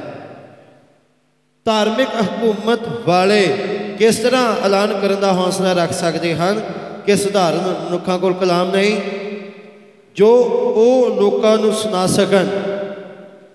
ਹਰ ਇੱਕ ਕੋਲ ਕਰਨ ਨੂੰ ਕੰਮ, ਕਹਿਣ ਨੂੰ ਕੁਝ ਨਾ ਕੁਝ ਹੈ ਅਤੇ ਕਰਨ ਨੂੰ ਸੇਵਾ ਹੈ। ਈਦ ਪੈਂਤੀਕੋਸ ਦੇ ਦਿਨ ਪਵਿੱਤਰ ਆਤਮਾ ਆਇਆ, ਹਰ ਇੱਕ ਤੇ ਵੱਖੋ ਵੱਖੋ ਠਹਿਰ ਗਿਆ ਕਿ ਯੀਸ਼ੂ ਨੇ ਕਿਹਾ, ਉਹ ਪੂਰਾ ਹੋਵੇ। ਉਸ ਦਿਨ ਤੁਸੀਂ ਜਾਣੋਗੇ, ਮੈਂ ਪਿਤਾ ਵਿੱਚ ਅਤੇ ਤੁਸੀਂ ਮੇਰੇ ਵਿੱਚ, ਮੈਂ ਤੁਹਾਡੇ ਵਿੱਚ ਯਹੋਨਾ 14 20 ਉਹ ਮਹਾਨ, ਮੈਂ ਹਾਂ ਸਰਵ ਸ਼ਕਤੀਮਾਨ ਆਤਮਾ ਆਪਣੀ ਕਲੀਸਿਆ ਨੂੰ ਭਰਪੂਰ ਕਰਨ ਲਈ ਆਇਆ। ਉਸ ਕੋਲ ਹੱਕ ਹੈ ਕਿ ਕਿਸੇ ਵੀ ਜਗ੍ਹਾ ਘੁੰਮੇ। ਜਿੱਥੇ ਚਾਹੇ ਕਿਸੇ ਵੀ ਉੱਤੇ ਆ ਕੇ ਠਹਿਰੇ। ਅਸੀਂ ਆਪਣੇ ਵਿਚਕਾਰ ਕੋਈ ਵੀ ਪਵਿੱਤਰ ਮਨੁੱਖ ਨਹੀਂ ਬਣਾਉਂਦੇ, ਪਰ ਪਵਿੱਤਰ ਆਤਮਾ ਦੀ ਹਜ਼ੂਰੀ ਕਾਰਨ ਖੁਦਾ ਹੀ ਅਸਲੀ ਮਹਾ ਪਵਿੱਤਰ ਹੈ ਜਾਂ ਸਭਾ ਪਵਿੱਤਰ ਹੈ। ਇਹ ਪਵਿੱਤਰ ਆਤਮਾ ਹੈ ਜੋ ਪਵਿੱਤਰ ਹੈ, ਨਾ ਕਿ ਮੰਡਲੀ ਖੁਦ। ਹੁਣ ਇਹ ਪ੍ਰਕਾਸ਼ ਵਾਲੀ ਗੱਲ ਹੈ, ਯੀਸ਼ੂ ਮਸੀਹ ਖੁਦਾ ਹੈ, ਪੁਰਾਣੇ ਨੇਮ ਦਾ ਯਹੋਵਾ, ਨਵੇਂ ਨੇਮ ਦਾ ਯੀਸ਼ੂ ਹੈ। ਕੋਈ ਗੱਲ ਨਹੀਂ, ਤੁਸੀਂ ਕਿੰਨਾ ਵੀ ਯਤਨ ਕਿਉਂ ਨਾ ਕਰੋ। ਪਰ ਇਸ ਗੱਲ ਦਾ ਸਬੂਤ ਨਹੀਂ ਦੇ ਸਕਦੇ, ਖੁਦਾ ਤਿੰਨ ਹਨ। ਪਰ ਇੱਥੇ ਪਵਿੱਤਰ ਆਤਮਾ ਰਾਹੀਂ ਸਚਾਈ ਸਮਝਾਉਣ ਲਈ ਪ੍ਰਕਾਸ਼ ਦੀ ਲੋੜ ਹੈ। ਉਹ ਇੱਕ ਹੈ, ਇਹ ਵੇਖਣ ਲਈ ਕਿ ਪੁਰਾਣੇ ਨੇਮ ਦਾ ਯਹੋਵਾ, ਨਵੇਂ ਨੇਮ ਦਾ ਯੀਸ਼ੂ ਹੈ, ਪ੍ਰਕਾਸ਼ ਦੀ ਲੋੜ ਹੈ। ਸ਼ੈਤਾਨ ਕਲੀਸਿਆ ਵਿੱਚ ਵੜ ਆਇਆ ਹੈ ਅਤੇ ਉਸ ਨੇ ਲੋਕਾਂ ਨੂੰ ਇਸ ਸਚਾਈ ਤੋਂ ਅੰਨ੍ਹਿਆ ਕਰ ਦਿੱਤਾ ਹੈ। ਜਦ ਉਹ ਉਹਨਾਂ ਉਹਨਾਂ ਅੰਨ੍ਹਿਆ ਕੀਤਾ, ਤਾਂ ਅਜੇ ਜ਼ਿਆਦਾ ਸਮਾਂ ਨਹੀਂ ਸੀ ਹੋਇਆ ਜਦ ਰੋਮ ਦੀ ਕਲੀਸਿਆ ਨੇ ਯੀਸ਼ੂ ਮਸੀਹ ਦੇ ਨਾਮ 'ਚ ਬਪਤਿਸਮਾ ਦੇਣਾ ਬੰਦ ਕਰ ਦਿੱਤਾ। ਮੈਂ ਮੰਨਦਾ ਹਾਂ ਇਹਨਾਂ ਦਿਨਾਂ ਵਿੱਚ ਜਦ ਅਸੀਂ ਵਚਨ ਨੂੰ ਬਹੁਤ ਘਟਾਏ, ਵਧਾਏ, ਜਾਣ ਦੇ ਸਮੇਂ ਵਿੱਚ ਹਾਂ ਤਾਂ ਖੁਦਾ ਦੀ ਖੁਦਾਈਅਤ ਨੂੰ ਸਮਝਣ ਲਈ ਪਵਿੱਤਰ ਆਤਮਾ ਰਾਹੀਂ ਪ੍ਰਕਾਸ਼ ਦੀ ਲੋੜ ਹੈ। ਕਿਉਂ ਜੋ ਜਿੱਤ ਪਾਉਣ ਵਾਲੀ ਕਲੀਸਿਆ ਦੀ ਨੀਂਹ ਪ੍ਰਕਾਸ਼ ਤੇ ਰੱਖੀ ਗਈ ਹੈ? ਇਸੇ ਲਈ ਅਸੀਂ ਖੁਦਾ ਤੇ ਆਸ ਰੱਖਦੇ ਹਾਂ। ਆਪਣੀ ਸਚਾਈ ਸਾਡੇ ਉੱਤੇ ਪ੍ਰਗਟ ਕਰੇਗਾ। ਫਿਰ ਵੀ ਤੁਹਾਨੂੰ ਪਾਣੀ ਦੇ ਬਪਤਿਸਮੇ ਲਈ ਪ੍ਰਕਾਸ਼ ਦੀ ਲੋੜ ਨਹੀਂ। ਇਹ ਠੀਕ ਤੁਹਾਡੇ ਚਿਹਰੇ ਵੱਲ ਟਿਕ ਟਿਕੀ ਲਗਾ ਕੇ ਵੇਖ ਰਿਹਾ ਹੈ। ਕਿ ਰਸੂਲਾਂ ਕੋਲੋਂ ਇਹ ਹੋ ਸਕਦਾ ਸੀ ਕਿ ਉਹ ਇੱਕ ਵੀ ਮਿੰਟ ਪ੍ਰਭੂ ਦੀ ਸਿੱਧੀ ਆਗਿਆ ਤੋਂ ਕਰਾਏ ਪੈ ਕੇ ਪਿਤਾ, ਪੁੱਤਰ, ਪਵਿੱਤਰ ਆਤਮਾ ਦੇ ਨਾਮ ਵਿੱਚ ਬਪਤਿਸਮਾ ਦੇਣ ਅਤੇ ਜਾਣ ਬੁੱਝ ਕੇ ਆਪਣੇ ਆਪ ਨੂੰ ਕਰਾਏ ਪਾ ਦੇਣ। ਉਹ ਜਾਣਦੇ ਸਨ ਨਾਮ ਕੀ ਹੈ। ਵਚਨ ਅੰਦਰ ਕੋਈ ਐਸਾ ਸਥਾਨ ਨਹੀਂ। ਉਹਨਾਂ ਨੇ ਪ੍ਰਭੂ ਯੀਸ਼ੂ ਮਸੀਹ ਦੇ ਨਾਮ ਤੋਂ ਛੁੱਟ ਕਿਸੇ ਹੋਰ ਤਰ੍ਹਾਂ ਬਪਤਿਸਮਾ ਦਿੱਤਾ ਹੋਵੇ। ਸਧਾਰਨ ਵਿਚਾਰਾਂ ਸਧਾਰਨ ਵਿਚਾਰ ਵੀ ਤੁਹਾਨੂੰ ਦੱਸੇਗਾ। ਰਸੂਲਾਂ ਦੇ ਕਰਤੱਵ ਦੀ ਕਿਤਾਬ ਵਿੱਚ ਕਲੀਸਿਆ ਦਾ ਕੰਮ ਹੈ। ਜੇਕਰ ਉਹਨਾਂ ਨੇ ਇਸ ਢੰਗ ਦੇ ਨਾਲ ਬਪਤਿਸਮਾ ਦਿੱਤਾ ਹੈ, ਤਾਂ ਬਪਤਿਸਮਾ ਦੇਣ ਦਾ ਇਹੋ ਹੀ ਢੰਗ ਹੈ, ਜੇਕਰ ਤੁਸੀਂ ਸਮਝਦੇ ਹੋ ਇਹ ਸਹੀ ਹੈ, ਮਜ਼ਬੂਤ ਸਚਾਈ ਹੈ, ਫਿਰ ਇਹਦੇ ਬਾਰੇ ਤੁਹਾਡਾ ਕੀ ਵਿਚਾਰ ਹੈ? ਹਰ ਇੱਕ ਜਿਹਨੂੰ ਪ੍ਰਭੂ ਯੀਸ਼ੂ ਮਸੀਹ ਦੇ ਨਾਮ ਵਿੱਚ ਬਪਤਿਸਮਾ ਨਹੀਂ ਦਿੱਤਾ ਗਿਆ ਸੀ ਨੂੰ ਮੁੜ ਬਪਤਿਸਮਾ ਲੈਣਾ ਪਿਆ। ਰਸੂਲਾਂ ਦੇ ਕਰਤੱਵ 19 ਅਧਿਆਏ 1 ਤੋਂ 6 ਇਉਂ ਹੋਇਆ ਕਿ ਜਾਂ ਪੌਲਸ ਕਰੰਥਸ ਵਿੱਚ ਸੀ, ਤਾਂ ਪੌਲਸ ਉੱਪਰਲੇ ਇਲਾਕੇ ਵਿੱਚ ਦੀ ਲੰਘ ਕੇ ਅਫਸੋਸ ਨੂੰ ਆਇਆ ਅਤੇ ਕਈ ਚੇਲਿਆਂ ਨੂੰ ਲੱਭ ਕੇ ਉਹਨਾਂ ਨੂੰ ਆਖਿਆ ਜਾਂ ਤੁਸੀਂ ਨਿਸ਼ਚਾ ਕੀਤੀ, ਤੁਹਾਨੂੰ ਪਵਿੱਤਰ ਆਤਮਾ ਮਿਲਿਆ? ਉਹਨਾਂ ਨੇ ਕਿਹਾ, ਅਸਾਂ ਤਾਂ ਇਹ ਸੁਣਿਆ ਵੀ ਨਹੀਂ। ਭਾਈ ਪਵਿੱਤਰ ਆਤਮਾ ਹੈਗਾ ਹੈ। ਉਹਨੂੰ ਪੁੱਛਿਆ, ਫਿਰ ਤੁਸੀਂ ਕਿਹਦਾ ਬਪਤਿਸਮਾ ਲਿਆ? ਉਹ ਬੋਲੇ ਯਹੂਨਾ ਦਾ ਬਪਤਿਸਮਾ। ਉਪਰੰਤ ਪੌਲਸ ਨੇ ਕਿਹਾ ਯਹੂਨਾ ਤੌਬਾ ਦਾ ਬਪਤਿਸਮਾ ਦਿੰਦਾ? ਅਤੇ ਲੋਕਾਂ ਨੂੰ ਇਹ ਆਖਦਾ ਸੀ, ਭਾਈ ਤੁਸੀਂ ਉਸ ਉੱਤੇ ਜਿਹੜਾ ਮੇਰੇ ਪਿੱਛੇ ਆਉਣ ਵਾਲਾ ਹੈ, ਅਰਥਾਤ ਯੀਸ਼ੂ ਤੇ ਨਿਸ਼ਚਾ ਕਰੋ। ਇਹ ਸੁਣ ਕੇ ਉਹਨਾਂ ਨੇ ਪ੍ਰਭੂ ਯੀਸ਼ੂ ਦੇ ਨਾਮ ਵਿੱਚ ਬਪਤਿਸਮਾ ਲਿਆ, ਜਾਂ ਪੌਲਸ ਨੇ ਉਹਨਾਂ ਉੱਤੇ ਹੱਥ ਧਰੇ, ਤਾਂ ਪਵਿੱਤਰ ਆਤਮਾ ਉਹਨਾਂ ਉੱਤੇ ਉਤਰ ਆਇਆ ਅਤੇ ਉਹ ਬੋਲੀਆਂ ਬੋਲਣ, ਅ- ਅਤੇ ਅਗਾਂਹਵਾ ਕਰਨ ਲੱਗੇ। ਅਤੇ ਇਹ, ਉਹ ਇਹ ਹੈ, ਅਫਸੋਸ ਦੇ ਅਫਸੋਸ ਦੇ ਇਹਨਾਂ ਚੰਗੇ ਲੋਕਾਂ ਨੇ ਆਉਣ ਵਾਲੇ ਮਸੀਹ ਬਾਰੇ ਸੁਣਿਆ ਹੋਇਆ ਸੀ। ਯੂਨਾ ਨੇ ਇਸ ਦਾ ਪ੍ਰਚਾਰ ਕੀਤਾ ਸੀ। ਭਈ ਆਉਣ ਵਾਲੇ ਯੀਸ਼ੂ ਵੱਲ ਧਿਆਨ ਲਾ ਕੇ ਤੌਬਾ ਦਾ ਬਪਤਿਸਮਾ ਲਿਆ ਹੋਇਆ ਸੀ।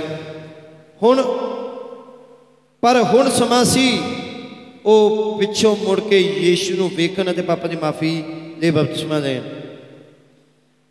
ਇਹ ਸਮਾਂ ਪਵਿੱਤਰ ਆਤਮਾ ਪਾਉਣ ਦਾ ਸੀ ਅਤੇ ਉਹਨਾਂ ਨੂੰ ਯੀਸ਼ੂ ਦੇ ਨਾਮ ਵਿੱਚ ਬਪਤਿਸਮਾ ਦਿੱਤਾ ਗਿਆ ਤਾਂ ਪੌਲਸ ਨੇ ਉਹਨਾਂ ਤੇ ਹੱਥ ਧਰੇ ਤਾਂ ਪਵਿੱਤਰ ਆਤਮਾ ਨਾਲ ਭਰ ਗਏ। ਉਹ ਅਫਸੋਸ ਦੇ ਉਹ ਪਿਆਰੇ ਲੋਕ, ਬਹੁਤ ਭਲੇ ਪੁਰਸ਼ ਸਨ। ਜੇ ਕਿਸੇ ਵੀ ਸੁਰੱਖਿਅਤ ਸਮਝੇ ਜਾਣ, ਜੇ ਕਿਸੇ ਨੂੰ ਵੀ ਸੁਰੱਖਿਅਤ ਸਮਝਣ ਜਾਣ ਦਾ ਹੱਕ ਹਾਸਲ ਹੈ, ਤਾਂ ਉਹ ਸਿਰਫ ਇਹ ਲੋਕ ਸਨ, ਧਿਆਨ ਕਰੋ ਉਹ ਕਿੱਥੇ ਆ ਪੁੱਜੇ ਸਨ। ਉਹ ਆਉਣ ਵਾਲੇ ਮਸੀਹ ਨੂੰ ਕਬੂਲ ਕਰਨ ਦਾ ਰਸਤਾ ਖਤਮ ਕਰ ਚੁੱਕੇ ਸਨ। ਅਤੇ ਉਹਨਾਂ ਲਈ ਰਿਆ ਅਤੇ ਉਸ ਲਈ ਉਹ ਤਿਆਰ ਸਨ। ਪਰ ਕੀ ਤੁਸੀਂ ਨਹੀਂ ਵੇਖਦੇ? ਕਿ ਭਾਵੇਂ ਉਹ ਉਸ ਲਈ ਤਿਆਰ ਸਨ, ਫਿਰ ਵੀ ਉਹ ਉਸ ਨੂੰ ਲੱਭ ਨਾ ਸਕੇ। ਉਹ ਆ ਕੇ ਜਾ ਚੁੱਕਿਆ ਸੀ। ਉਹਨਾਂ ਨੂੰ ਹੁਣ ਪ੍ਰਭੂ ਯੀਸ਼ੂ ਮਸੀਹ ਦੇ ਨਾਮ ਵਿੱਚ ਬਪਤਿਸਮਾ ਲੈਣ ਅਤੇ ਪਵਿੱਤਰ ਆਤਮਾ ਨਾਲ ਭਰਨ ਦੀ ਜ਼ਰੂਰਤ ਸੀ। ਜੇ ਤੁਸੀਂ ਪ੍ਰਭੂ ਯੀਸ਼ੂ ਮਸੀਹ ਨਾਮ ਵਿੱਚ ਬਪਤਿਸਮਾ ਲਿਆ ਹੈ, ਤਾਂ ਤੁਹਾਨੂੰ, ਤਾਂ ਪ੍ਰਭੂ ਤੁਹਾਨੂੰ ਆਪਣੇ ਪਵਿੱਤਰ ਆਤਮਾ ਨਾਲ ਭਰੇਗਾ। ਇਹ ਵਚਨ ਹੈ ਰਸੂਲਾਂ ਦਾ ਕਰਤੱਵ 19 ਅਧਿਆਏ ਜੋ ਅਸੀਂ ਪੜਿਆ ਔਰ ਰਸੂਲਾਂ ਦਾ ਕਰਤੱਵ 238 ਦਾ ਕੰਮ ਹੈ, ਤੌਬਾ ਕਰੋ। ਅਤੇ ਤੁਹਾਡੇ ਵਿੱਚੋਂ ਹਰੇਕ ਆਪੋ ਆਪਣੇ ਪਾਪਾਂ ਦੀ ਮਾਫੀ ਲਈ ਯੀਸ਼ੂ ਮਸੀਹ ਦੇ ਨਾਮ ਤੇ ਬਪਤਿਸਮਾ ਲਵੇ ਤਾਂ ਪਵਿੱਤਰ ਆਤਮਾ ਦਾ ਦਾਨ ਪਾਓਗੇ। ਵੇਖੋ, ਜੋ ਪੌਲਸ ਨੇ ਪਵਿੱਤਰ ਆਤਮਾ ਦੀ ਅਗਵਾਈ ਵਿੱਚ ਬੋਲਿਆ, ਠੀਕ ਉਹੀ ਗੱਲ ਪਤਰਸ ਨੇ ਪਵਿੱਤਰ ਆਤਮਾ ਦੀ ਅਗਵਾਈ ਨਾਲ ਆਖੀ, ਜੋ ਕੁਝ ਕਿਹਾ ਗਿਆ ਹੈ, ਉਹ ਬਦਲਿਆ ਨਹੀਂ ਜਾ ਸਕਦਾ। 35 ਕੋਸ ਤੋਂ ਲੈ ਕੇ ਉਸ ਸਮੇਂ ਤੱਕ ਉਵੇਂ ਹੀ ਰਹੇਗਾ। ਜਦ ਤੱਕ ਆਖਰੀ ਚੁਣਿਆ ਹੋਇਆ ਮਨੁੱਖ ਬਪਤਿਸਮਾ ਨਹੀਂ ਲੈਂਦਾ।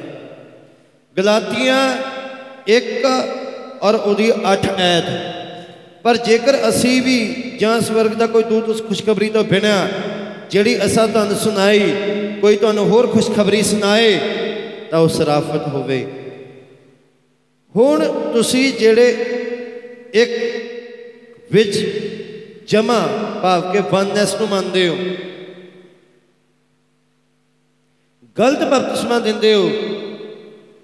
ਤੁਸੀਂ ਲੋਕਾਂ ਨੂੰ ਨਵੇਂ ਜਨਮ ਲਈ ਐਵੇਂ ਬਪਤਿਸਮਾ ਦਿੰਦੇ ਹੋ, ਜਿਵੇਂ ਪਾਣੀ ਵਿੱਚ ਡੁਬਕੀ ਮਾਰਨਾ ਤੁਹਾਨੂੰ ਬਚਾਉਂਦਾ ਆ।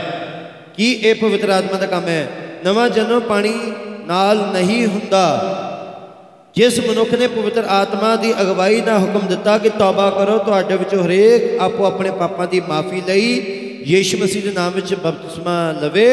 ਉਸਨੇ ਇਹ ਨਹੀਂ ਕਿਹਾ, ਪਾਣੀ ਰਾਹੀਂ ਨਵਾਂ ਜਨਮ ਹੁੰਦਾ ਉਸਨੇ ਆਖਿਆ, ਸ਼ੁੱਧ ਅਤਾ ਕਰਨ ਨਾਲ ਖੁਦਾ ਨੂੰ ਭਾਲਣ ਦਾ ਸਬੂਤ ਹੈ ਇਸ ਤੋਂ ਬਾਅਦ ਕਿ ਹੋਰ ਕੁਝ ਨਹੀਂ।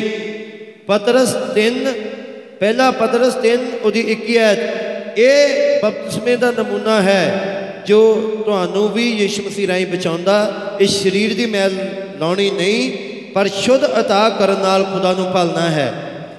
ਜੋ ਯਿਸੂ ਮਸੀਹ ਦੇ ਜੀ ਉਠਣ ਦੇ ਕਾਰਨ ਬਚਾਉਂਦਾ ਹੈ, ਮੈਂ ਇਹਦੀ ਨਿਸ਼ਚਾ ਕਰਦਾ ਹਾਂ। ਆਮੇਨ ਪ੍ਰਭੂ ਬਹੁਤ ਬਰਕਤ ਦੇ ਇੱਥੇ ਤੱਕ ਕਿ ਅੱਗੇ ਫਿਰ ਆਪਾਂ ਪੜਾਂਗੇ ਔਰ ਮੈਂ ਪ੍ਰੀਚਿੰਗ ਨਹੀਂ ਕਰਨੀ, ਮੈਂ ਸਿਰਫ ਇਹਨਾਂ ਕੋ ਪੜ੍ਹਨਾ। ਆਓ ਅਸੀਂ ਆਪਣੇ ਚਰਨ ਚੁਕਾਈਏ ਪ੍ਰਾਰਥਨਾ ਕਰਾਂਗੇ ਔਰ ਕੁਝ ਗੀਤ ਗਾਵਾਂਗੇ ਪ੍ਰਭੂ ਦੀ ਤਾਰੀਫ 'ਚ